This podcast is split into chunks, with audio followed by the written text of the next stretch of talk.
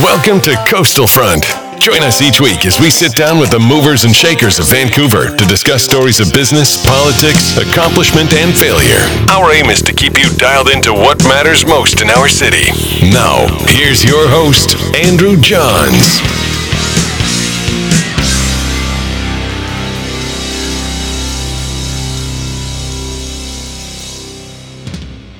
Okay, well, here we are. You're uh, Stacy Webb. You are the uh, director marketing and communication director of marketing and communications for Freshwater Fisheries Society of British Columbia. That's correct. Thanks for coming today, Stacy. Thanks for having Really- me. Yeah, really glad to have you here. I'm actually really excited. I was looking forward all week to having a chat with you. Um, as we started talking about just before we started filming, um, I've I've fished uh, through most of my adult life um, as a recreational fisherman. Uh, very unsuccessful fisherman. I think I got more tackle in the water than I've pulled fish out of the water. Uh, but my father-in-law has been fishing. He's turning 71, and shout out to my father-in-law Jerry, who's probably going to listen to this. Um, he's been fishing since he was like eight, 10 years old. Started off fishing in the Vedder River uh, out in Chilliwack, and then uh, made his way uh, up to Kamloops, and then eventually spent the last half of his life uh, still uh, a- actively fishing on Vancouver Island, the Cowichan River, and his favorite spot being out in Port Alberni on the Somass and and uh, Stamp Stamp River. And so we're going to spend some time over the next little while here talking about, you know, what is the Freshwater Fisheries Society of BC? What Yep. do you do as an organization? How are you funded? Um, and talk about some of the challenges that uh, we're all facing with declining fish stocks, which is kind of a global phenomenon. And I think it's really neat to dial this down into a local level and hear what you have to say and what we need to do as a society to kind of make this make make this uh, a uh, I guess a sustainable um, you know, sustainable organized I don't know, practice, I guess, of, of fishing. So, um, so maybe we'll start off by talking a bit about your organization. Like, the, I believe you used to be part of the provincial government, and now you're a completely separate entity. Is that right? Yeah, that's right. So, um, in oh, I think was around 2001 when the uh, BC Liberals uh, came into power in in British Columbia. They looked at um, sort of how um, different recreational programs were being funded, and um, so they set up a committee. And one of the recommendations that came out of that was to use uh, to, to do things differently. And so um, in 2003, we were separated from government, um, set up as a not for profit organization, and um, license fees, which used to go into general revenue. Um, we received in at the time in 2003 about uh, 70% of uh, fishing license fees to fund the um, the provincial hatchery program is essentially is the bulk of what we do. Uh, and then um, in 2015, um, they amended our, our 30 year contract, and we now receive 100% of license uh, revenue to to to uh, mostly what we do is run provincial hatchery programs, but we also do some run some um, programs to make fishing more accessible for anglers. Okay. Is that your polite way of saying they basically lost funding? Uh, no, we actually uh, in in in 2015 we actually received more funding. You did? Okay. Um, but uh, what we did with that um, was we um, uh, we looked to to fund some different programs in 2015 when that came around. So the proportion that we put towards uh, the hatchery programs Yeah. stayed around the same. okay. But instead, what we um, funded, uh, we started funding uh, fisheries committee projects. So it's a joint uh, freshwater fisheries society and the BC provincial government staff members. They get together a couple times a year and look at priority projects that need some research done around them Okay. uh, across the province. And um, as a committee, decide which projects are going to be funded. And um, so it's not just stocked fisheries anymore. It can also be completely wild recreational fisheries. So as long as it has a recreational value, Okay. uh, we're funding research for those programs now as well. Okay, wow, that's great. And and just to be clear, you oversee your organization oversees the fresh waters of all of British Columbia. We oversee the, so we're a service provider to the provincial government. Okay, Uh, so the provincial government still maintains the management okay, of the freshwater fisheries. yeah, Uh, And what will be examples of what are things that get managed? under so the they they actually decide how many fish are stocked into a lake. Oh, I see. Um, so it's a, a discussion between ourselves and the and provincial biologists Yeah. uh, each year. So obviously there's going to be capacity issues. We can't stock, we can't grow an, an unlimited supply of fish, but Yeah. they decide how many fish go into which lakes. okay. In all honesty, it doesn't change a huge much from year Right. to year. Yeah. Um, they're the ones that are deciding. So if there's drought conditions, they're the ones that are going to decide that a river should be closed. They're the ones deciding what the regulations are on those water bodies. Okay. What we do is we grow the trout, cutthroat, kokanee um, for recreational fisheries programs. We also, as part of our service contract, we also grow uh, sturgeon Oh. for part of the recovery program for, for white sturgeon and then Nechako and also the Kootenai Really? uh, or, or the Columbia so when River. you say sorry. grow, are we talking about you literally have little baby fish Yep, that are in small tanks Yep. and they grow and they get into bigger tanks Yep. and bigger tanks? yep, Wow. yeah. Yeah. So um, uh, little little baby sturgeon are pretty cool looking actually. Are they really? Yeah. Um, And by the way, Russ, while we're going, Yeah. can you get, uh, if you scroll near the bottom, that, so by the way, folks, for those of you watching this, this is a gofishbc.com. That's right. Yeah, and that, that's your website. Yep. And if we go to the bottom here, Ross, you'll see there's annual report in the bottom left corner there. I, I just like to be able to tie in the financial side of this so Yep. people can kind of understand what kind of money's being spent. So if you scroll down a bit, Ross, um, probably about three quarters of the way down, you'll find when you pull it up. Um, and I think I saw research and development uh, itself was last year about uh, almost uh, like three quarters of a million dollars uh, spent on R and D. Yeah, so we have a sort of a combination. So the Fisheries Technical Committee funding that I was talking about Yeah. earlier, that's a, a joint decision between the the province and ourselves as to which projects are getting funded. And then we also spend money uh, on our own research and development into the stocks of fish that we're releasing. Okay. So uh, essentially, trying to make sure that we are growing uh, better fish uh, for the recreational fisheries program. So, what size do we put them in at? Um, there could be a difference in um, how well they survive depending on the size that we're putting them in at. And then also just knowing that we've got a changing climate and environment that a lot of these fish are going into. We've been doing research into, um, so a lot of lakes, especially in the interior, are becoming more acidic over time. Um, Are they really? so, And this, or sorry, this- uh, yeah, sorry, not more acidic, more basic over time. More basic. Okay. the Yeah. pH is increasing, and so the and is this a result of climate change? and in your so view, so yeah, so we're when you're not having as much flushing. Uh, so if you're having less um, less rainfall or lower snowpack, uh, those those water bodies um, receive less flushing, and the water levels and some of them are actually going down slowly. They fluctuate from year to year, but yeah. Um, so changing pH also impacts how well uh, fish survive. And so we're looking at ways that maybe within the way that we transport the fish or grow the fish that we can ensure that they will continue to survive in, in some of the lakes that we're releasing them in. So we, we partner with um, universities Uh-huh. and um, and grad students and researchers to also um, to Which un- universities are active in in in bringing out smart students in this space? Is it?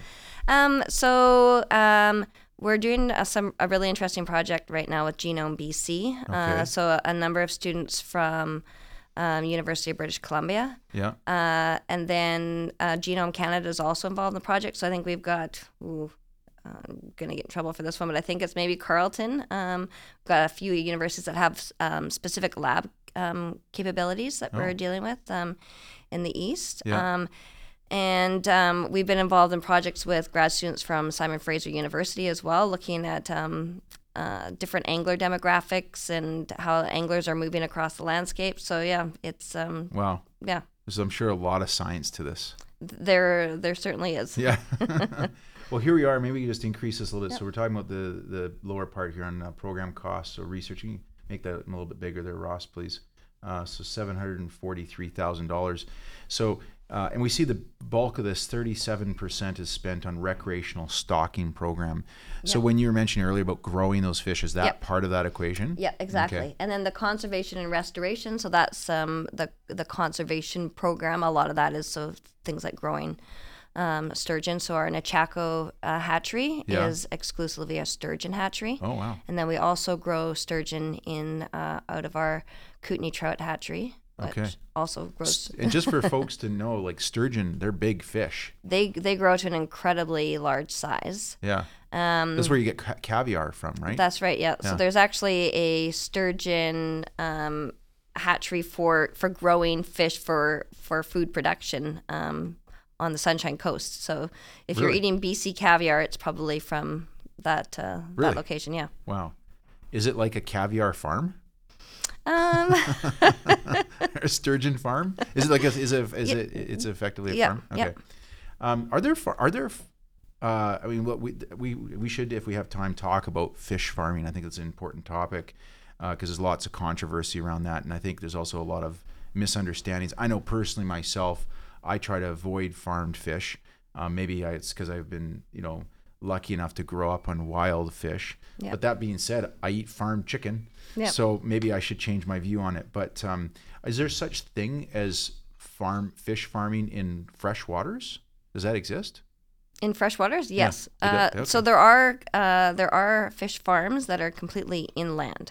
Inland. Yeah. Right. But when you say inland, are they on tanks? Or are they actually in like lakes and ponds and rivers? Uh, so there's a little bit of a there, there's uh, sort of the whole gamut. So Oh, okay. you can buy. Um, so if you have a um, say a large piece of property and you've got your own little lake or on it, Yeah. you can actually get a permit from the provincial government to purchase trout, not from us because we only provide trout for provincial program. Yeah. But there's a couple of uh, trout uh, farms Okay. um, in in BC that you can purchase trout from and put them into your own pond if you have a permit. Really? And then they also grow um, trout, and they will. Um, sm- you can buy smoked trout that are from from uh, one of the uh, uh, farms up by Little Fort, and yeah, Wow. Oh, that's really neat. yeah. And those, so those ones are growing in, from what I understand, it's more of a, an actual lake Yeah. on someone's property. Okay. Man, we could go on for hours. This is so fun. so, Stacy, let's talk about sturgeon a little bit more here Yep. because I find this. I've never gone sturgeon fishing, but I've seen those pictures of these monster beasts, and Yep. I understand that. I mean, as I understand it, sturgeon is kind of a rare species of fish these days, is it not? Isn't it kind of an endangered fish? Um, so they are, depending on the population in BC, as to how protected they are or or not. So what the status of, of the the population is. Um, so in the lower Fraser River, you can go sturgeon fishing. Yes. Um, and that's because at this time, um, the provincial government, the, the, the managers, Yeah. have determined that the population is healthy enough to allow some recreational fishing. The majority of the guides that you would go out with, they are part of a program where um, they're actually tracking sturgeon. So if you were to, say, be on a boat and catch one of these fish, they'll scan it Yeah. for a pit tag, and they'll be able to, from that information, they'll know um, when that fish was last caught, um, when it was originally tagged, and if the fish has not been caught before, um, they will actually tag it. So you could, you're part of a study while you're out there Wow. fishing for it. Amazing. Yeah. Put them on a blockchain. so, how, um, you mentioned uh, about one of the things you grow are sturgeon for two rivers: the Nechako River, the Chaco, yeah. Nechako, Yeah. and the what, And then the um, so in the Kootenays we used to grow Yeah. fish for the the Kootenay and the Columbia system. okay, Um, the uh, Kootenai tribe of Idaho, I believe, is Yeah. what they're. They built the a hatchery, so they now grow um, sturgeon um, in the United States. yes, Uh, we still grow some sturgeon um, in smaller numbers, but we still grow sturgeon for the Columbia system as well. And so that's under, there's a larger body that's um, looking at all the current research and Right. data and, and deciding um, how many fish are released each year. And a lot of those fish that we're growing now are actually the eggs are being collected from the wild, and then we're just giving them a boost and growing them in the hatchery to a certain size, and then letting the fish go. So Oh wow! And So- so, how many how many sturgeon Mm-hmm. annually? We should pull up a picture of what a sturgeon looks like so people are watching this they can see. Oh, you got it right here. Um, how, how many sturgeon are being released annually, roughly? Do you have any idea what that Um, number is? So at the back end of our annual report, it says it varies from year to year. So Uh-huh. we used to release more, and the last number of years we're releasing fewer of them. Um, and so a- and at different sizes uh, because they know that even the size we were being they were being released, they were still being predated upon.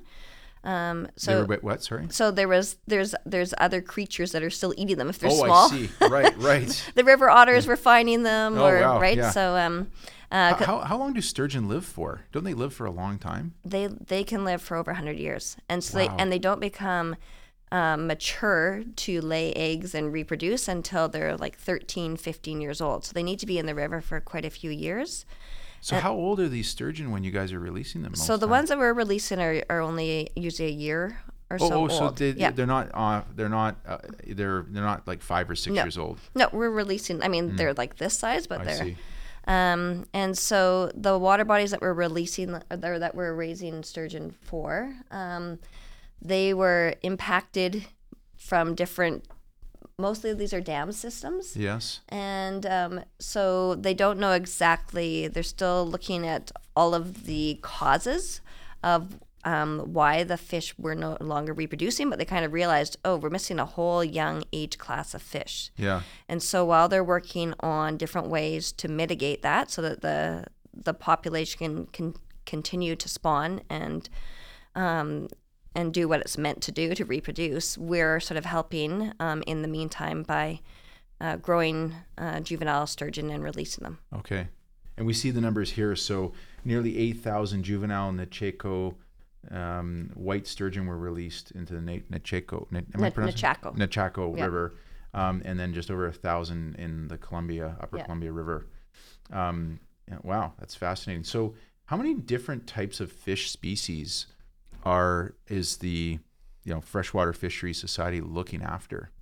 Um, so primarily we raise uh, rainbow trout. Okay, We also uh, raise kokanee, which are a landlocked sockeye salmon. yeah, Uh, and then we also raise uh, uh, cutthroat trout, okay, um, mostly uh, west slope cutthroat, cutthroat for um, the interior, Yeah. um, for, for the kootenays, yeah, uh, where they're native. Um, and then we also release um, eastern brook trout, which are actually a, a char.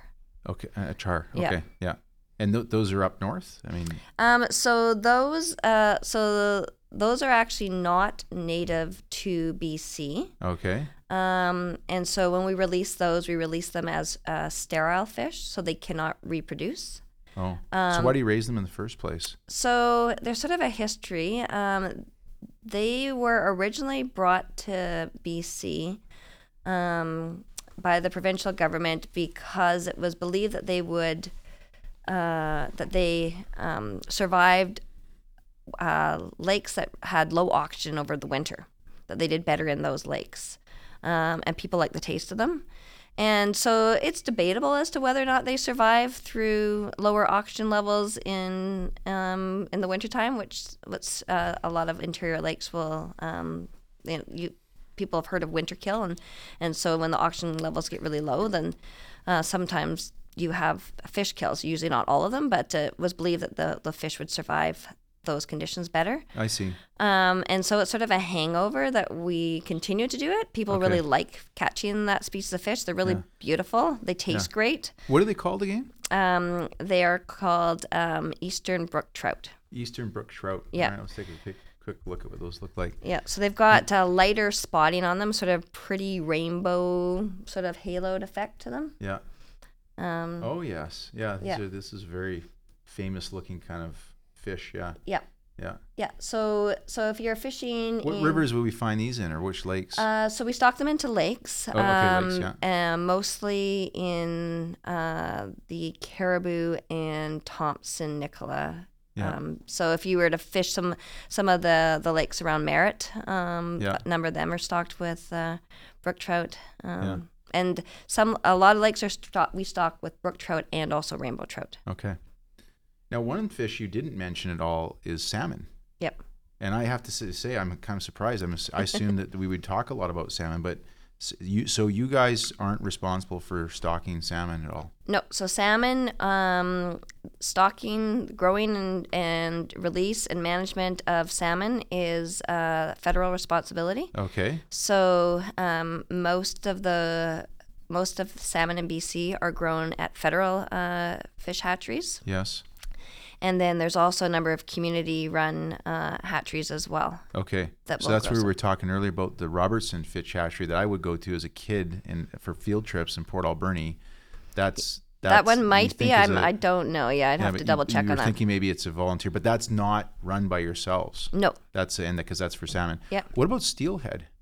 Uh, sorry, I forgot. Totally forgot to mention steelhead. So Yeah. we we also grow steelhead. Okay. uh, as well. The steelhead are an interesting one because also the federal fisheries Yeah. they also grow some steelhead. Okay. So we uh, grow and release steelhead into just a small number of rivers in the um, around Chilliwack, Yes. uh, the Vedder, which we were talking about earlier, that your uh, Yeah. your father-in-law fished. Yeah. Um, so the steelhead that we do grow and release, uh, that the society does, those are those are for systems that are purely managed for a recreational fishery for steelhead. It's not they're not grown for any sort of conservation uh, reason. Okay. Um, there's been a lot of research that shows uh, when it comes to steelhead uh, that uh, introducing hatchery fish to water bodies where steelhead numbers are low doesn't necessarily give the results that you are hoping for. what do you mean by that? Um,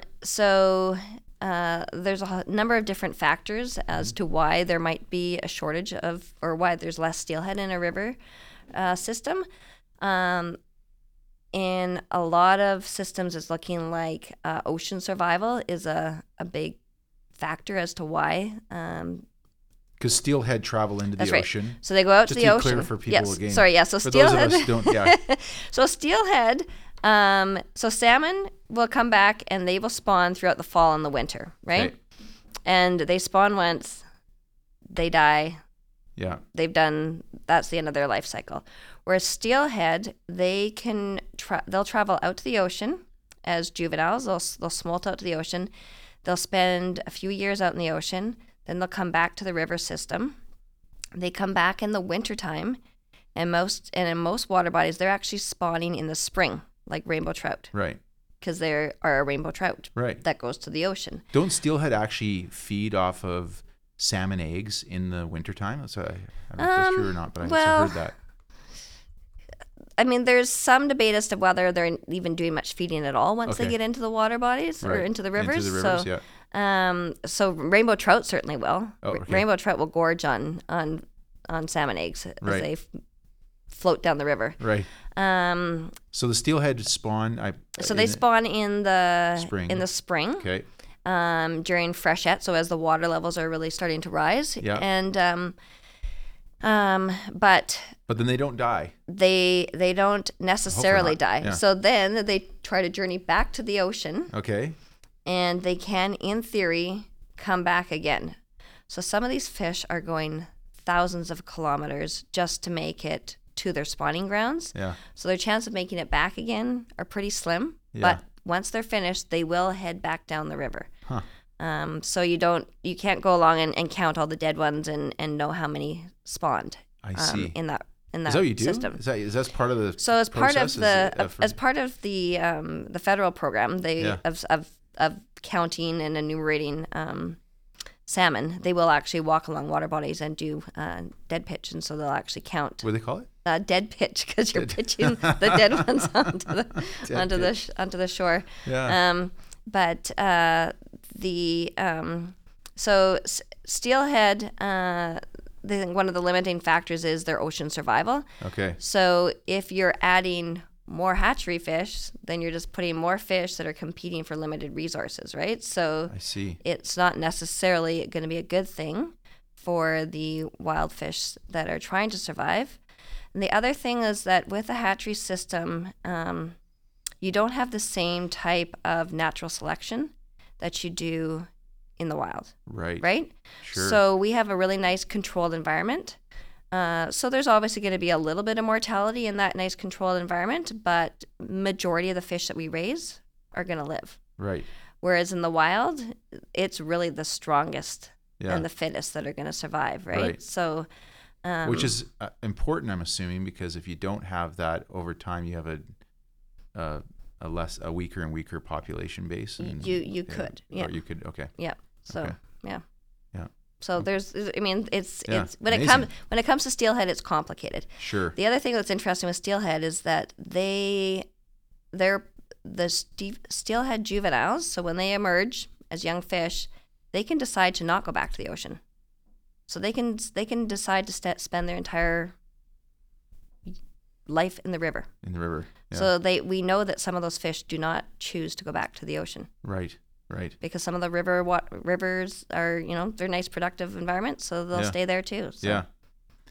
Now, even though you don't raise salmon, I'm assuming salmon have got to be one of the major f- species that your anglers catch. Is it not? Um. This So depends on where they're fishing. Yeah, it depends. Uh, so we definitely know that freshwater anglers love to catch salmon. Um, it's when um, there are salmon fishing opportunities in rivers in the fall. Um, people love that because it's it's easy and accessible, right? You don't have to have an ocean boat, Yes. um, and for a lot of people, it's their their opportunity to actually catch um, Yeah. to catch salmon. Uh, and I have to admit, I I converted like about six years ago when my father-in-law got me out on the Yeah. river because I'd done lots of ocean fishing as a teenager and a kid. Um, and you sit in the back of this boat, sucking in diesel air and eating potato chips and waiting for that line to hit. And then even when it hits, you're reeling in this just dead weight because there's probably some big, you know, uh, weight on the end of the line, Yep. flasher and all that kind of stuff. Then you get out into the river and it's active and you're moving and it's a line super li- light. So when that fish hits, I mean, even though it might only be 10 pounds, man, it, it feels like you're battling a monster. Yep. And Yep. and and you're right too. It's like you can. I mean, some if you get lucky, you get the right day, the right conditions, you can literally see the fish Yep. swimming up the river. Yeah, and so people that live in Vancouver, Yeah. uh, when the when it's salmon season and, and if there's openings, you can go up to a lot of people drive up to Squamish. The Okay. pink pink salmon runs have been really popular Yeah. for anglers up around Squamish. Um, this year they didn't have. It was interesting. They did a catch and release pink salmon fishery. They determined the numbers weren't um, healthy enough to allow um, people to retain Okay. the pink salmon, but you could go and catch and release them this year. Yeah. Um, and then um, all of the tributaries coming into the lower Fraser, um, Harrison, Vedder, um, all of those water bodies as well. Uh, people you can fish for salmon along those, and then you know if you anybody drives along Highway One out past Hope and um, the salmon fisheries are open, you can you can tell right. There's Yeah. all these cars parked along the side of the highway, and you can see the anglers along the Fraser River. Right. So, Yeah. yeah. Yeah. Amazing. Yeah. Yeah. So so while the salmon are not not uh, species that you raise, Yeah. you um you do have anglers that fish them. Do you, do you have does the Freshwater Fisheries Society of BC have any involvement with salmon in the sense of like do you do any research and development with salmon? Do you do any counts of salmon? Do you work with uh, DFO in any way with respect to salmon, or are you just they're just naturally one of the many fish that anglers catch in freshwaters? Um, yeah, so we d- we aren't involved at all with any of the management of of, of salmon in BC. That's uh, entirely uh, federal government. Yeah. Um, we we certainly do though see um, when salmon season when when river fisheries open for salmon, we certainly see an increase in the number of people that buy a freshwater fishing license. So we know that there are some people that that's the only type of freshwater fishing that they do. Yeah, Um, I'm one of them. uh, but we do help. Uh, we have a new initiative that we started uh, about two. I think we're maybe we're into just the end of our first year actually, um, and it's the wild trout uh, a wild trout initiative. So uh, community groups. Um, right now, if you um, want to um, help uh, with with salmon or or recreational fisheries, um, a lot of there's a lot of community groups that um, are funded through the Pacific Salmon Foundation Right. for for salmon work. Well, Yeah. we started one that's more of a trout focus. So groups that are looking that want to say restore or improve um, trout habitat. Yes. But a lot of that habitat, especially on the coast, uh, coastal cutthroat habitat is also salmon habitat, right? So Right. a lot of those um, groups that are are are working to improve and restore stream habitat. Yes. Um, For trout. it's helping not just trout, not just salmon. It's helping all of the species that Oh, would I use that habitat. So Yeah. And what are the kind of things that those organizations would do? What are they? They're helping Yep. clear debris, or what are they doing? Yeah, so um, in some instances, they might be working with, say, um, the city or a regional park to try and improve the natural flow Yeah. um, of a, a creek or stream, um, removing large amounts of trash or debris, um, fixing, say, culverts that have become a barrier. Um, just trying to, in general, make it the stream habitat more accessible Okay. and more livable. Yeah. Uh, for they put any signs up for the fish? Welcome home. they and well, and the other things that they're doing probably are a lot of bank stabilization too. So you know, Okay. in some of these uh, urban or near urban areas, you might Yeah. have um, well-used paths along the, the banks, but then you've you, you know you've got erosion that happens over time as well. So they Right. probably are doing some riparian planting, and so yeah. yeah, basically anything that's going to improve the habitat, Yeah. um, we will uh, we. It's a, a brand new fund that we started um, last year. So I think there's about five or six groups that were funded this past Oh. year. Oh. Wow. That's really neat. Yeah. Yeah, and I know the city of Vancouver's been big on trying to reopen these streams. You know, down in um, Jericho area, there's a couple of. There's actually a sign that says, you know, uh, please don't have your children and dogs walk in the stream because they're trying to Yep. attract salmon. I don't know if they've had any success with that or not yet, or any other fish for that. I'm not sure. Do you do, do you guys do you know anything of the details behind something like that? No, no, I Okay. d- don't, don't know a whole lot of that. But I, Yeah. um, one of the uh, one of the lakes that we stock in Vancouver is actually there's a little pond in the grounds where the PNE is. So Hastings Park. There's a Okay. there's a little lake that a lot of people don't even realize is there. If you're up on the top of the Ferris wheel, Yeah. you'll actually, if you look over, you'll be able to see it. It's a beautiful little lake, What's it called? uh, Sanctuary Pond. Sanctuary Pond. Yeah, Okay. and we started stocking that um, a couple years ago, and the um, the city of Vancouver has been working at um, improving uh, the whole creek system that goes um, um, from it's it's below the Hastings Park, but Yes. um, down to the right down to the ocean. So Really? yeah, Can you pull up the map, Ross? Looks like there's some nice pictures here of this place. So are these catch and release or are these Yeah. So so uh, we stock a number of, of of little ponds and lakes around uh, Vancouver, and so Yeah. we put the fish. Uh, most of the fish we put in and around the Lower Mainland, we put in at catchable size. Yeah. Um, so by that, it, they're about half a pound or so. Okay. How long would Um, it take to get these these are trout? Yeah. How long would it take to get a trout to that size? Well, so uh, with trout, if you feed them a lot, they'll grow faster, and if you warmer water as well. So uh, when we're stocking them, they're about a year to a year and a half old, depends. Okay. Um, uh, so pro- probably more. This, is this it here? Yeah. Stacy, Yeah. just to be clear, so this is Hastings Park Sanctuary Small Pond. Yeah. Would would this be a good place to take my three young kids to go fishing, or you have to be pretty skilled still at? Well, it, I would say that so these these water bodies are really popular, Yeah. um, and it's a there's a dock on the north end, so you Okay. can't really see, but the north end is where they have a little dock, and that's where they want people to fish from. Yeah. Um, so that one, Rice Lake, is another one in North Vancouver that Yeah. we stock as well. Um, it's got a bigger dock system, and you can actually walk Yeah. all the way around the, the lake and, Oh, wow. and uh, fish from it. Um, if you live out in Coquitlam, we stock uh, Lafarge uh, Lake in City Center Park, Okay. and also Como Lake, um, which is in Como Park as Yeah. well. Um, and what else do we stock around? Uh, I'm probably forgetting another one. Um, but all of those water bodies, we stock them in the spring Okay. and then in the fall, and we'll stock them multiple times Yeah. because there's so many people fishing on them that the fish are getting pulled out fairly quickly.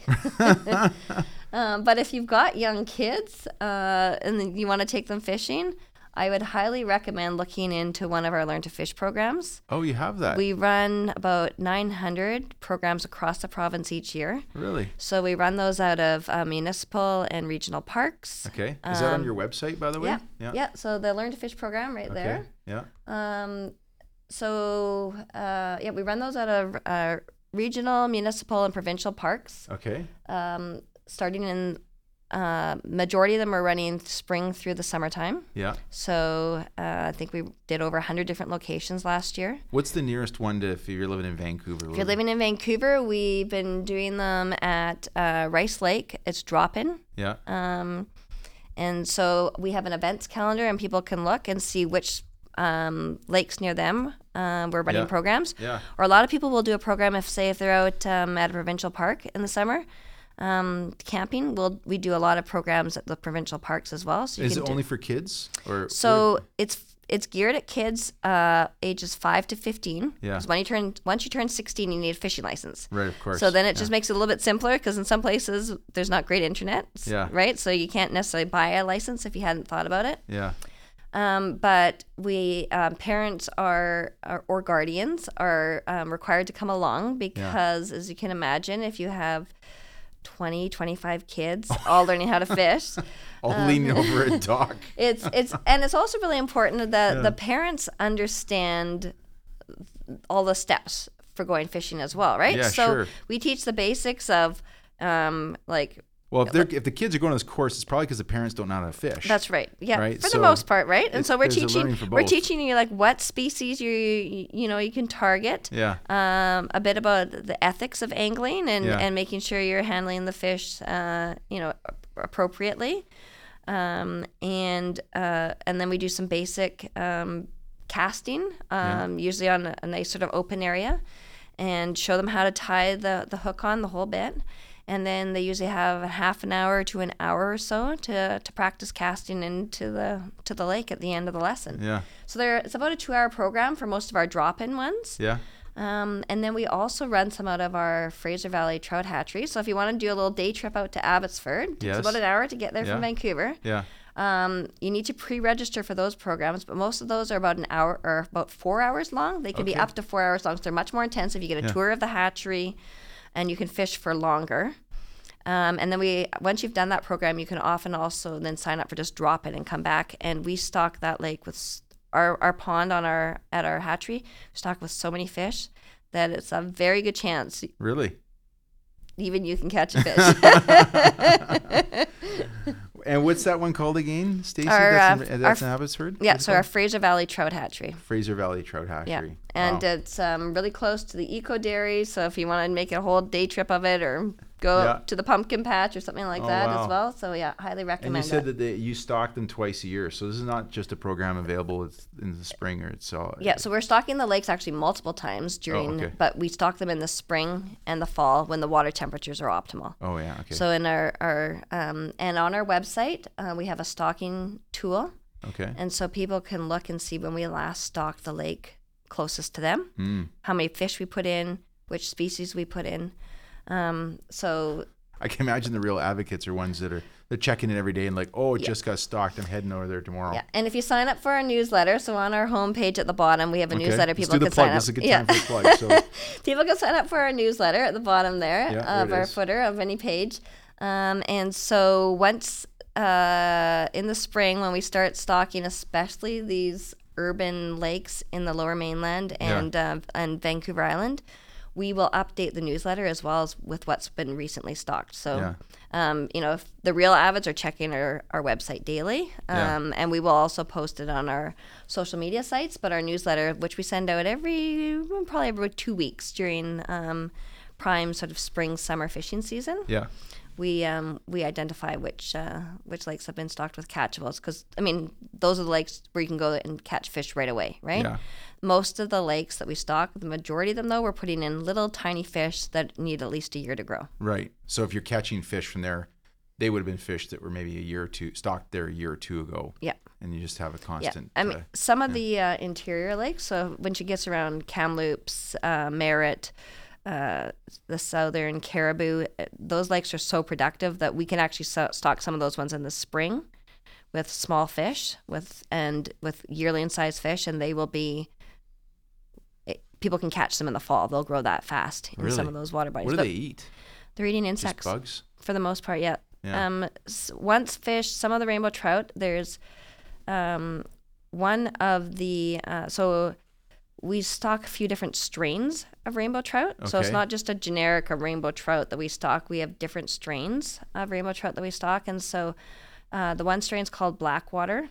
They're originally from the Blackwater River. And they, once they get to a certain size, they will start eating small fish as well. So lakes that say maybe have um, uh, red side shiner or, or a little other species of fish, Yeah. they'll start eating those as well. And Oh, so wow. then they get They get big, big fast. fast. Yeah. But for Yeah. the most part, rainbow trout are eating insects. Insects. Yeah. Wow. This is amazing. Yeah.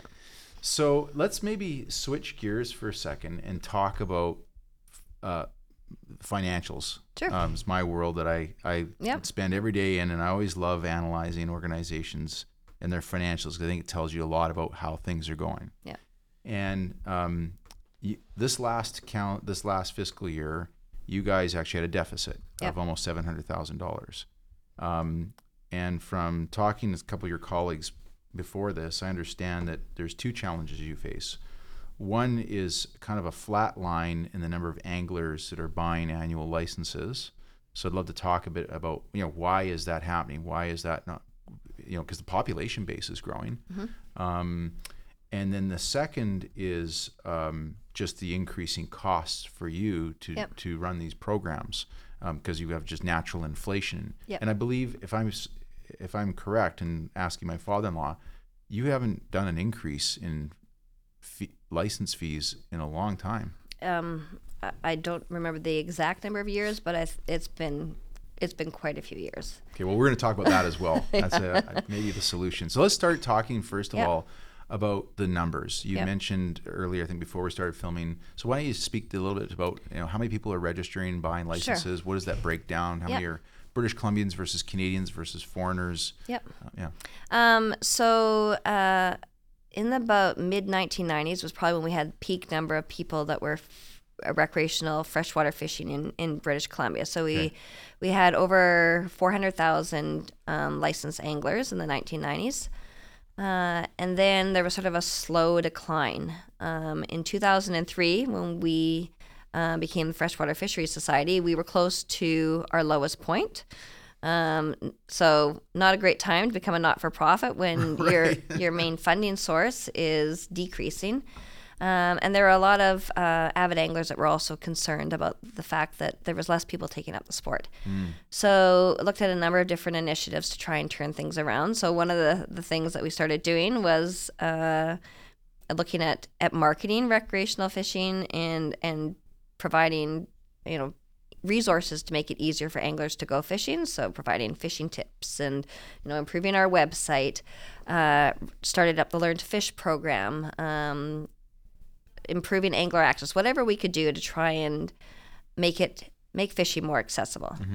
Um, and so we've, as a result of that, we've seen a slow and steady increase in the number of anglers. Um, around 2005 or so, we started slowly seeing an increase. Uh, but over the last four or five years, it's really sort of flattened out. It sort of, you know, bumps up or down a little bit from year to year, but we're looking at about 350 to 360,000 uh, licensed freshwater anglers per year. Okay. Any idea why this is happening? What, what the reasons are? Um, there's probably a number of different reasons. So, for one, we know that we've got an aging demographic in BC. So we've Yeah. got, you know, baby boomers who were probably that big cohort that were fishing in, the, 1990s. I was gonna say like that's. I Yeah. wonder if that's a bit. This this reminds me of this book that you probably wouldn't remember, Ross. You're too young, but there, I don't know if you remember a book that you're probably maybe too young too. But it was a book called uh, "Boom, Bust, and Echo" by David Foot. He was a professor at uh, University of Toronto, and he talked about the demographic change and how it's going to affect things like th- the tennis industry or Yeah. golf Yep. because you know people would stop playing tennis in their 20s and then they Yep. switch to golf or whatever. Yep. And I wonder if that's a factor. So it it potentially uh, uh, it probably very likely is because we did see for a number of years the average age of an angler was slowly inching up up up up up.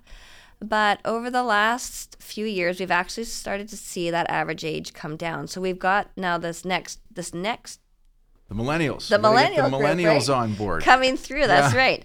So the millennials, um, they're also now a large demographic, right? Yeah. And so some of bigger than the baby boomers. and so some of them are starting But they don't to like go to get fishing. dirty.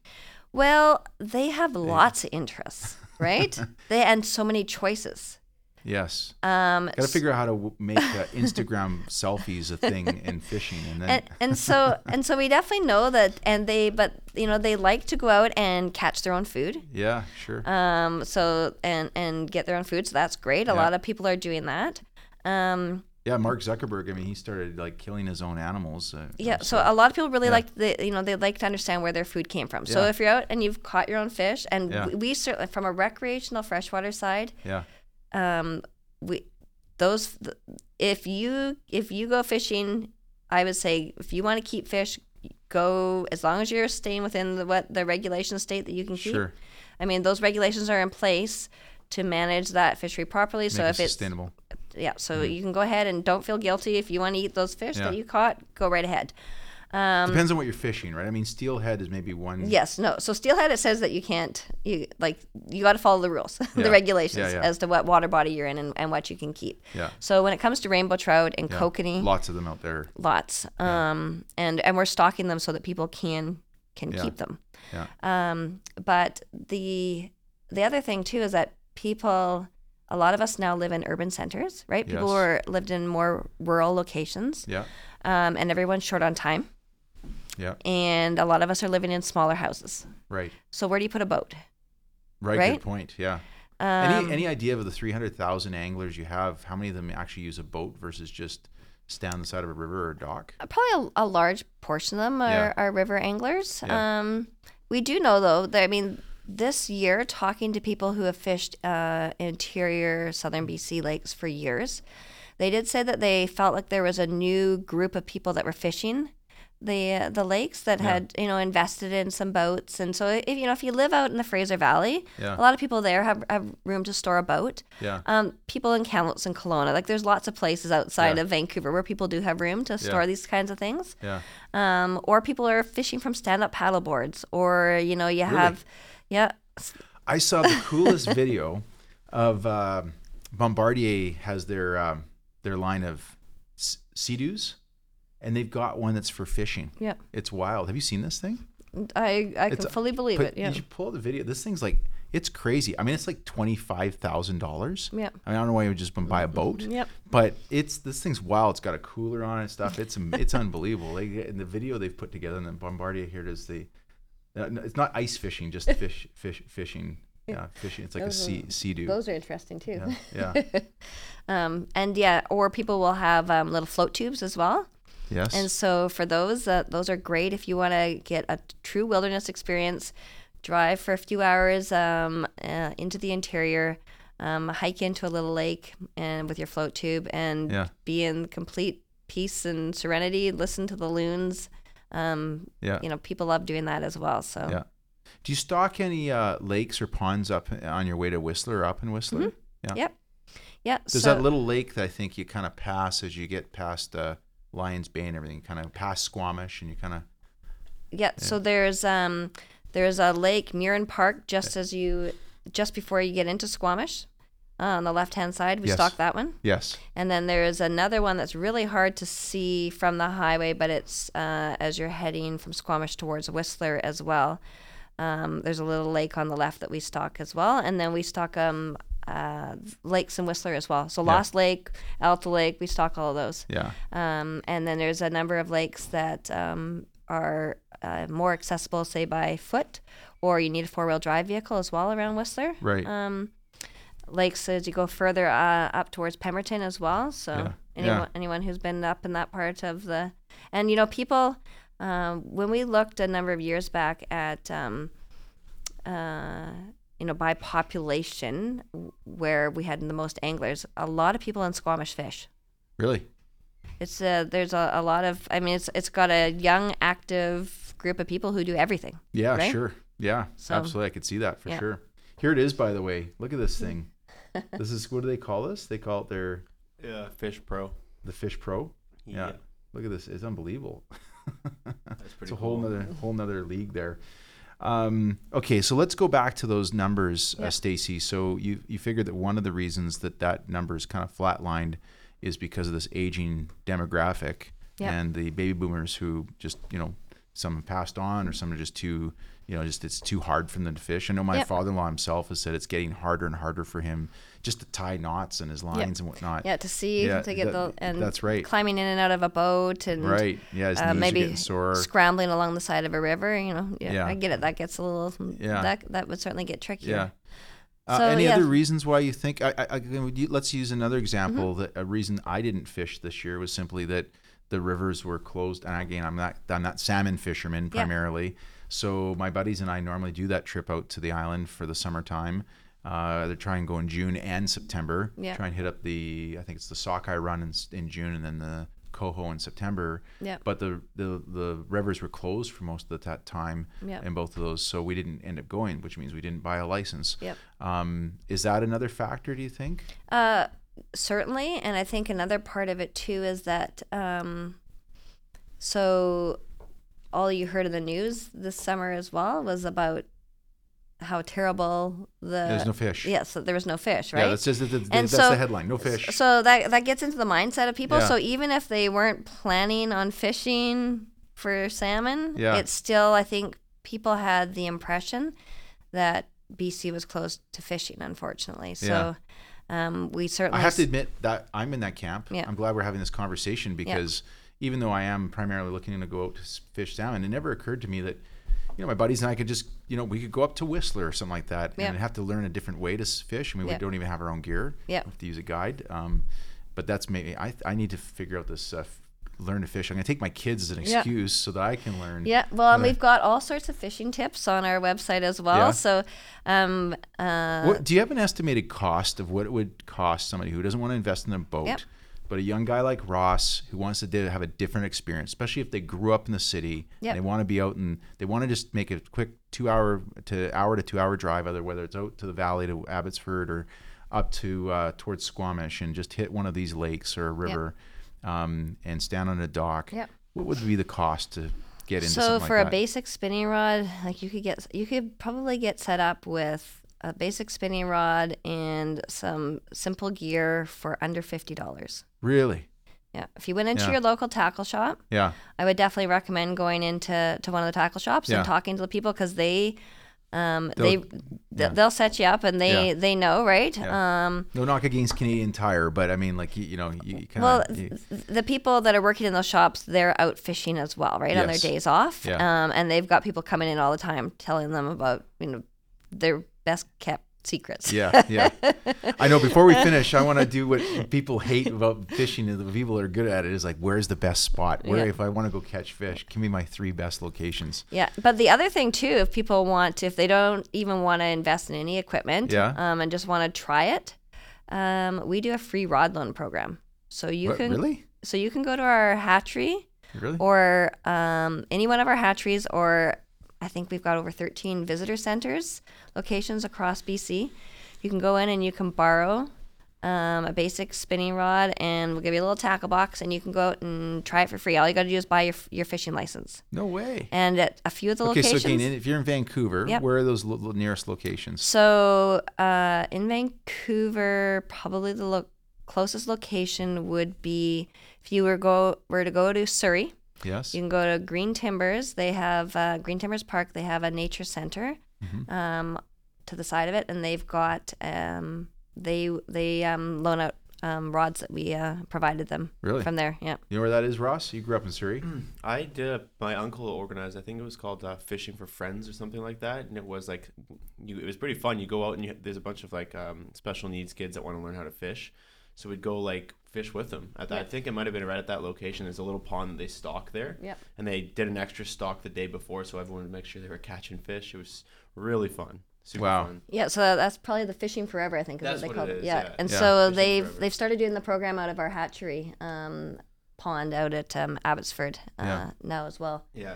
I did that twice. It was it was really fun. Yeah. Yeah. So that would be the probably the lo- closest location from Vancouver, Yeah. um, or they could drive out to our hatchery. And we also do learn to fish programs for adults. It's not just for kids. You do. So yeah, you can check out our website, watch the events calendar, and we do do programs for adults Wow. as well.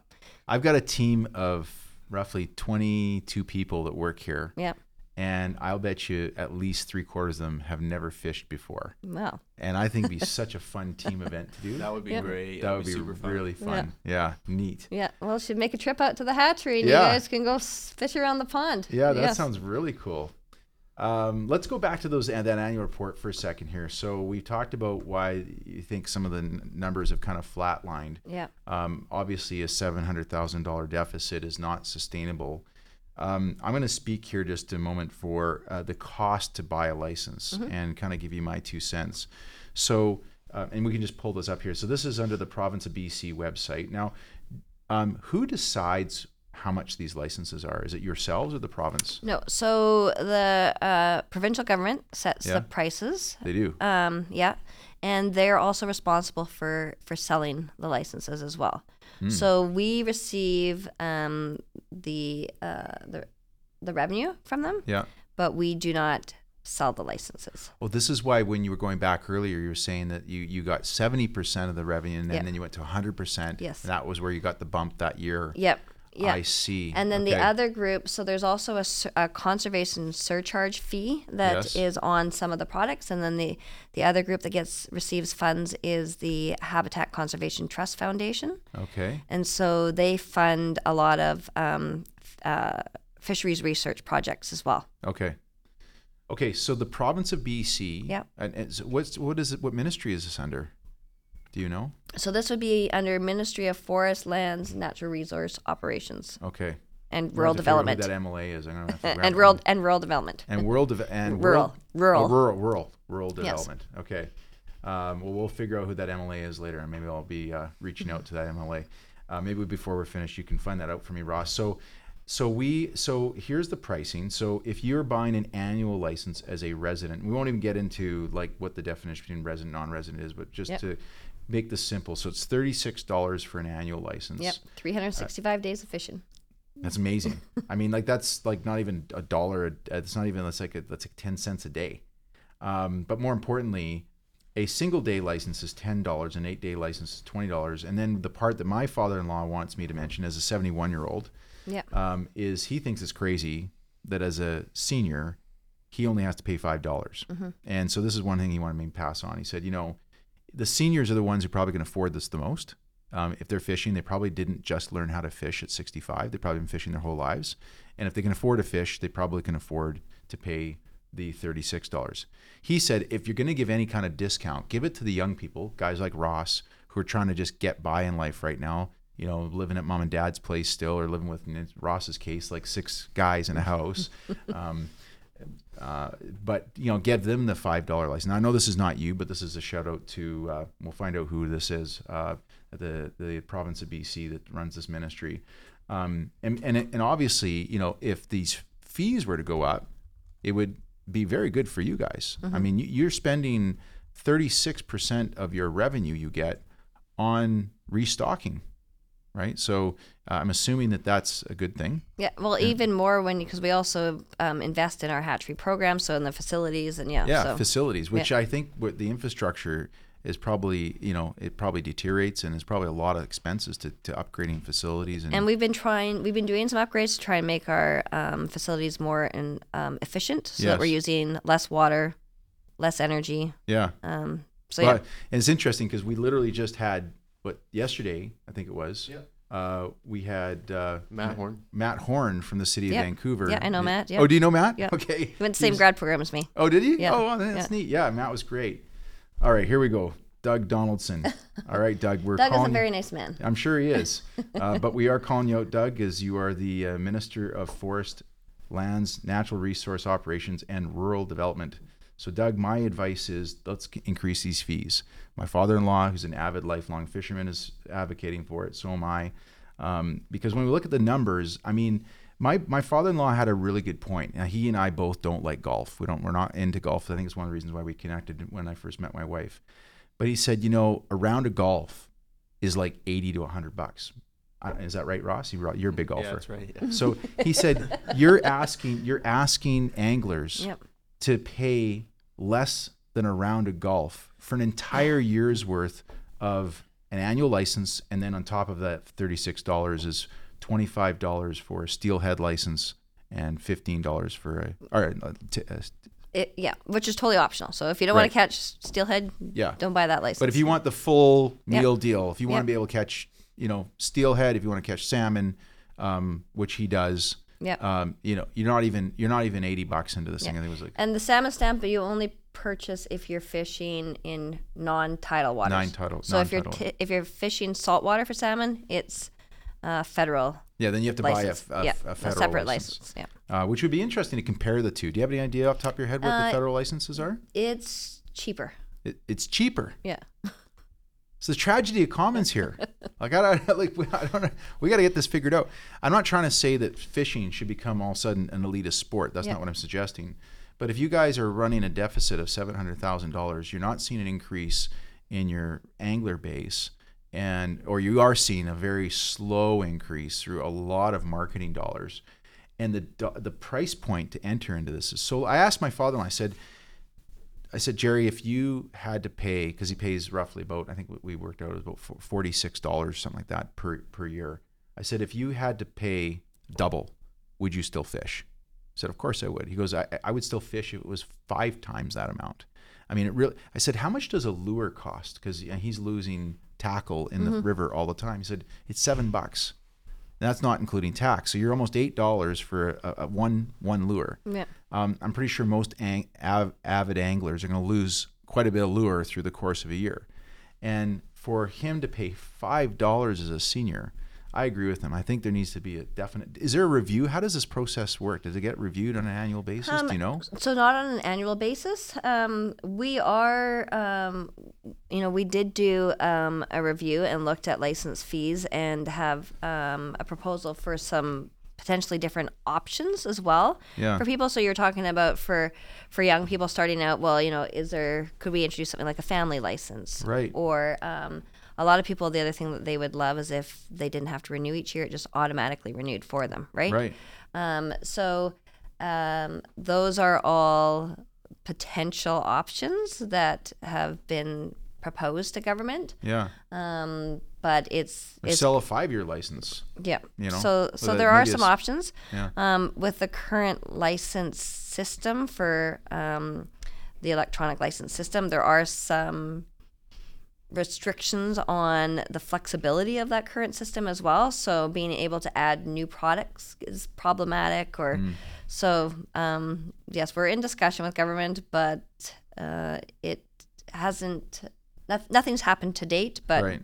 we're optimistic. Okay. Well, I know you didn't. You don't want to make this political. I'm always happy to make things political without having to ask my guests Yeah. to. Well, and Um, yeah, no. I, the other thing too, I'll point out here is so like non-resident, and and it's not that I have an issue with Americans or Mm-hmm. foreigners, but the part that really blows me away is, I mean, you know, you guys as an organization, DFO, these uh, nonprofit ch- volunteer groups.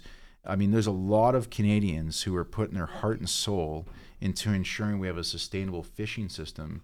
To turn around and then Ross, if you can just pull that that uh, pricing chart up there, to turn around and allow a you know an, a wealthy American or European or Japanese uh, people to come visit here, and they only have to spend eighty bucks. In fact, probably most of them are not buying an annual license. They they get an eight day license for fifty dollars. These people are paying. They're they're paying. In some cases, you know, if you look at you know great ser- great service, Murphy's Fishing Lodge out in Port Alberni, which I use, they're great guys, but I can guarantee you Murphy's is charging, um, you know, thousands of dollars for an eight day guide on a on a non tidal river, and you know we turn around and only charge fifty bucks. Yeah, so depending on which river system they're fishing on, they they may also have to purchase an additional um, classified waters license Okay. or some other. If you know if it's steelhead, they'll have to purchase an additional license on top Yeah. of that. But where But e- where we the- where we do get some money from those visitors that come from out of country, Yes. Uh, because we also invest in a program called Fishing BC, so um, helping to um, promote BC as a fishing tourism destination. So we do know that rural communities are where most of these people are going to Sure. to go fishing. Yeah. And They're creating so employment. They're, they're creating employment Yeah. because especially when it comes to people from out of country, Yeah. majority of them that come are using the services of a guide or a Yeah. lodge or accommodation or, or something, right? So And I'm a big fan. Look, Yeah. don't get me wrong. I'm a big fan of tourism. Yep. I think it's actually. I think. I think bringing in foreign dollars for tourism is probably one of the best economic policies that a government could embrace because you're literally just bringing money in from outside of your country, and if it's sustainable tourism, that's phenomenal. All I'm saying is. I think it's crazy that you know people people will not stop coming if they have to go from paying eighty dollars or fifty dollars for an eight day license to being having to pay two hundred and fifty dollars. That's the number I wrote up. I, I said because I looked at the number and I said right now foreigners only pay hundred and six dollars US, hundred bucks. And I can tell you for sure, these if an American's coming up here, I remember seeing pictures of uh, Donald Trump Jr. when he was doing a he was doing a combo fishing hunting tour. You got to know that guy's paying tens of thousands of dollars. So for him to pay a little bit more, we- I think would go a long ways. So there's another suggestion for Minister Donaldson.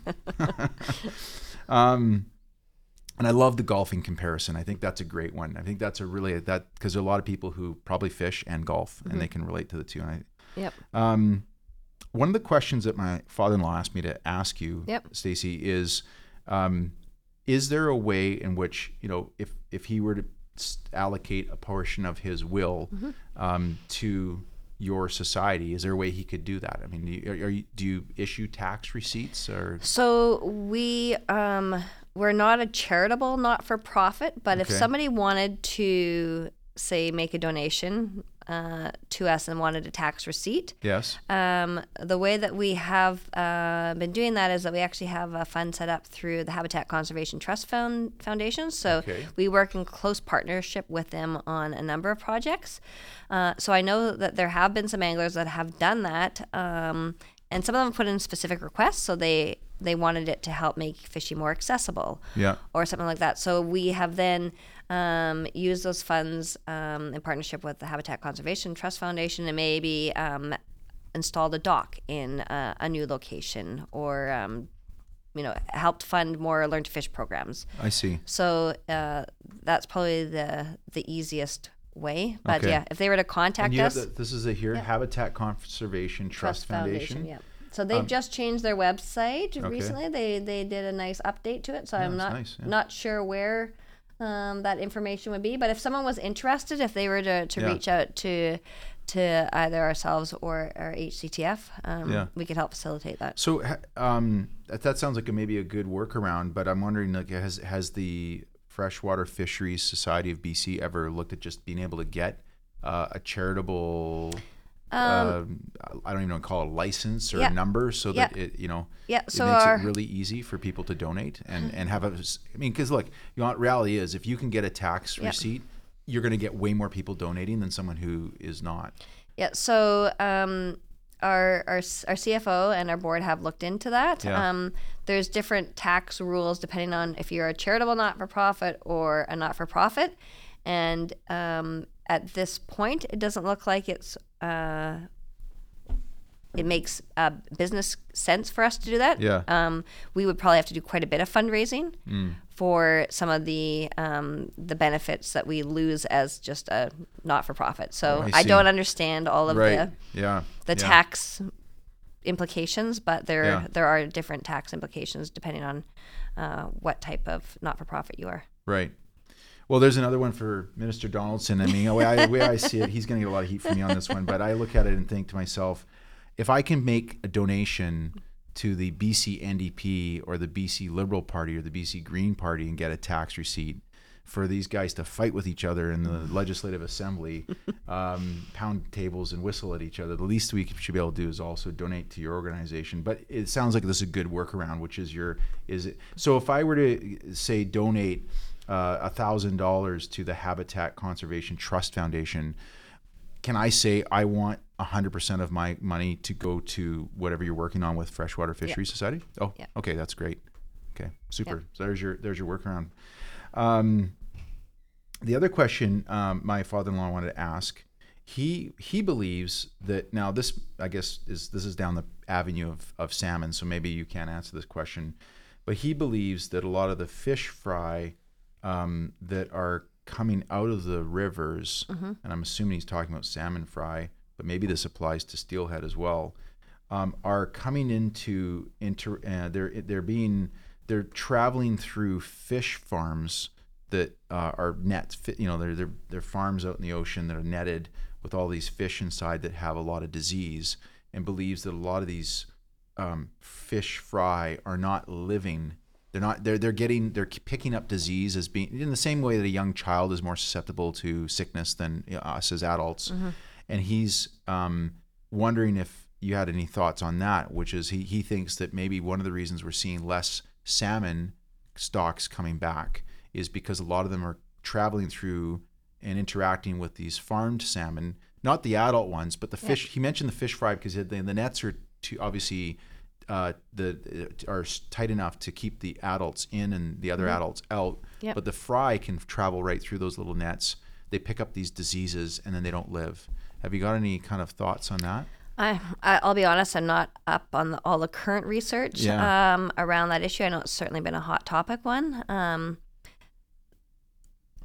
I all I can can say is that the uh, our changing climate is definitely impacting uh, salmon and species that spend time in the ocean in multiple different ways. Yeah. Um, and so warm warmer temperatures also make fish more susceptible to You guys to are really disease. seeing that. And yeah, Yeah. so it's, How about even fish that don't touch the ocean, like trout that are in uh, lakes? So um, yeah. So when water temperatures are warmer, uh, trout definitely feel stressed from that as well. Because Um, saying the pH balance changes, it becomes more basic. and- Yeah, and even so, if people are fishing in the summertime um, and releasing fish in warmer water, um, warmer water holds less oxygen. So, Oh, um, really? so the fish are going to feel stressed from that as well. Um, and so often people will, even in a freshwater system, you can catch fish. So, um, you know, there is disease, natural diseases in our environment, um, and uh, parasites. And uh, so, even in the summertime, if you're fishing um, a local lake, uh, especially in the peak of summer, you might find little copepods behind the gills of trout in lakes as well. So, Really? those are natural, they're not harmful. Yeah. Um, you know, so if you catch a fish and and kill it, then notice it, you can still eat them. Make sure make sure you always cook your fish thoroughly. Yes. Yeah. yeah. the health advisory. But yeah. uh, yeah, the the uh, yeah, stay healthy. But uh, yeah. so it's um So the global warming is really truly a, a big a big factor here in the health of the fish there, system. there's going to be some winners and then some losers. Yeah. Um, and you know it's interesting as well because when it comes to the salmon stocks um, on BC's coast, yeah. I mean we hear a lot of doom and gloom, but some of the stocks are actually doing fine, Are they? right? So if Okay, well, let's. We don't definitely end this on a bad note. yeah, so no, on a sour note. So, so okay, some of them are doing fine. Let's talk so- about some of the successes. so- That was going to be my yeah, next question. Yeah, no, so so some of them are doing fine. So when you talk to some of the people that were fishing this year, even in the ocean, some of them had some of their depending on where you were, some of them Yeah. had one of their better years, Right. right? So you would never know it from from what you hear in the media. Yeah. And when it comes to our inland fisheries, Yeah. I mean, really, most of those are very healthy still. So our uh, most of our rainbow trout stocks, uh, kokanee stocks, they are thriving. They're doing really well. Yeah. Uh, some people claim they had one of their best uh, summers of fishing. We had no smoke this summer, right? Right. So that's true. Yeah. water, First time in wa- two years. it didn't yeah. get too hot. Yeah. Um, so um, yeah, fish, uh, fish were healthy and happy, and um, Yeah. so uh, yeah, I think that there there's a lot of good news stories out there as well that we just uh, we just don't hear about. Yeah, yeah. Well, that's good. Well, that's why we're doing this conversation. Yeah. And actually, so that that was one of my questions. Uh, um, was about um, you know what what location would you say like do you have any you mentioned you have different stocking programs um, is there any one in particular you could speak to that you're like these guys are knocking out of the park. I mean they're just so good. They're so passionate. Maybe you've got one individual you'd like to name that you want to you know or a group of people or a certain region that have really you know proven that you know they can make it help rebuild or make a really healthy system. Um, well, I, I would say that if someone is looking, so maybe hasn't um, fished, uh, done any freshwater fishing before, and loves to eat fish, Um, one of the the species that they should look to target, especially if they like to fish in the summertime, Yeah. um, are uh, are kokanee. Okay. They taste delicious. Yeah. We're stocking more and more lakes with them because anglers love them. Yeah. And the other thing that I think is something that every Canadian should experience and try at some point, Yeah. and is growing in popularity, is ice fishing. Yes. Right? And so if you live in the lower mainland and have never tried ice fishing, I would highly recommend doing a trip into the interior. Go and find a nice frozen lake. Um, you got to remember to bring an auger. Yes. cut a hole in the ice and it really it's really you can like lean over and just look in the hole and watch the fish swimming by and, and hook them right and Yeah. and um, it's a great way to go out and spend a few hours with your family and and then you can eat them when you're Yeah. finished right yeah. Amazing. so yeah i would uh, I would I would highly recommend that people try try ice fishing and, Yeah. and try try kokanee fishing if Yeah. they if they like to eat fish. So th- is this uh, Ross? This year's kokanee fish. So just so people know that the history of a coke the kokanee is the theory is that these if I get this right was these fish used to be you know ocean going salmon just like uh, all the other salmon we know but over you know millions of years of evolution of our planet and you know plates hitting each other and mountains being created and whatnot these, these fish became landlocked Yep. Yeah. So these are landlocked sockeye salmon. sockeye salmon Yep. yeah So And do they they've do got they, a bright do, red. Do they travel uh, at all, or like, so they- yeah, so they um, they live primarily in larger lake bodies. yeah, Um, and so they'll spawn in the stream, and then so uh, juvenile sockeye will also spend a year right in a large lake before they head to the ocean. Well, these ones just grow in in the lakes, and they're eating Yeah. zooplankton, and um, they get that bright red color on the inside. They taste quite similar to to to salmon. yeah. Um, where are the where is probably the most populous uh, waters uh, waterways for kokanee? Other rivers or lakes? Yeah, so closest to the lower mainland would probably be Kawkawa Lake out by Hope. Okay. Um, so that one's got kokanee in it, and then um, on uh, once you get up into uh, around Kamloops, there's uh, Monte Lake, which is right alongside the highway between Kamloops and Vernon. You'll Yeah. see people if you're driving by there in the wintertime. If you're there in like January and kokanee fishing is good, you'll know. Uh, Paul Lake near Kamloops, um, Bridge Lake uh, up near um, up in the Cariboo along Highway 24. Um, there's a number of lakes up. Uh, actually, the Cariboo is known for its uh, kokanee fishing. Yeah. Um, and if people just want to check out a new location, you know, if there's probably people that are living elsewhere in the province are like, hey, I, you didn't mention um, where I live. Um, but yeah, if they want to look at our website, we show all the lakes that we stock with kokanee, but there's Yeah. other lakes that we don't stock either that are Really They're healthy and doing just fine. Yeah. Wood Lake in, in um, how do you know when you've caught a wild fish versus a stocked fish? Most Do you people know? won't know. No. Okay. No. The, Do you guys do you? gu- I know with the salmon they clip that. Uh, was it called the dorsal fin? Is that what it's called? So Or you the- can you can do different clippings, Uh-huh. but um, yeah. So for the most part, um, we stock some lakes that have wild production, Yeah. but it's usually pretty minimal. Okay. Um, so most people, if they're catch, so lakes that we stock are primarily have just stocked fish in them, I see. right? So So um, the, these would be lakes that naturally never really had wild Yeah. uh, uh, trout or Yeah, Uh-huh. or there's um, intermittent stream flow or not consistent, where there's enough stream flow and the fish can reproduce on their own. Okay. Most of those lakes are doing just totally fine on their own. yeah, yeah. Wow. Um, what was I, what- you? You'd answer this before, but I think, but just to make sure we're clear. So when it comes to uh, deciding what lakes and rivers are open, that's decided not by yourselves, Yep. by by the province of BC. Yep, that's right. Okay. Um, so and and where does that information? Where where would people know when they if they're looking if they're again they're new like Ross and I or they don't have a lot of experience? How would we know what lakes and rivers are open?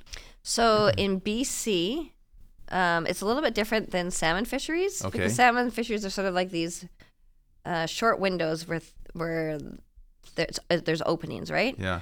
Um, most lakes and rivers are open year round. Oh. Um, so if you're fishing in a certain region, you want to have a look at the regulations. The first thing you want to figure out is where you are in the province, which Yes. region you're in. And then there will be regional regulations at the beginning. So it'll tell you how many fish you can keep in each lake or river for that region. And then, um, and if there's any seasonal closures. So um, some of the river fisheries don't open until um, end of um, end of the spring, basically into June. So after fish have spawned. Um, but and then there will also be a list of tables that have um, water body specific regulations. So if there was say a lake that was being managed to grow larger size fish and you could only keep one over 50 you would have to you'd have to check that that table just to see if the the lake or river you're fishing has any water specific regulations but if it's not listed in that table you just have to refer to the regional regulations Okay. Okay. Great. Well, this has been phenomenal. What an interesting conversation. I had no idea we are going to get into all this, and it's been so. It's been, I've learned a lot. Oh, good. This is the map here, right under where? Where'd you find this, Ross? No, this is right on the website. Yep. Okay, so it's this is under. our, our where to fish page yeah. And so this shows all of the lakes that we stock in BC. So Okay. there's over 800 lakes. Uh, some of them are stocked annually. Some of Yeah. them are only stocked every two years. Um, there's a filter there, so you can actually filter and Oh, at see that. which lakes we have fishing docks on, where our rod loan sites are. Also, foot access. lo- Um, and if you zoom in, um, or maybe just click on just one of those individual pins. Or, um, yeah, just if you zoom in onto the map. Uh,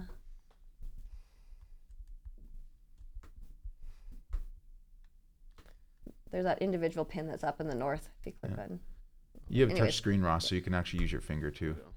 yeah. So if you click on one of those pins, it'll give you information oh, about Oh, look the, that. about the individual lake. Telegraph Creek, surface area 31, elevation 347, 347 meters.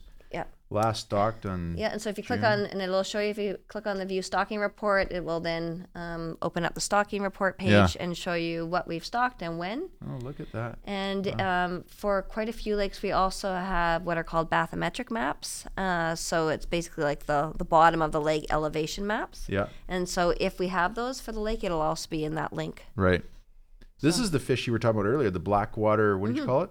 The blackwater strain. Strain. Yeah. Yeah. These are the ones that will eat smaller fish as they get older. Yeah. Yeah. Yeah. Wow. Oh, this has been great. Thank you so much for coming today. Well, thank if you. people want to get involved, they should just go to um, gofishbc.com Yep. and buy yourselves a license. Um, even and I'll, I'll, I'm going to do that because even if you uh, don't go fishing, it helps support the organization. We appreciate every single license dollar we get. Yes. Yeah. And if you do want to donate, again, the other website was remind The me HCTF. H hctf.ca. It's the Yeah. Habitat Conservation Trust Foundation. Yeah, so they're one or, of our, our or our just get in touch with you.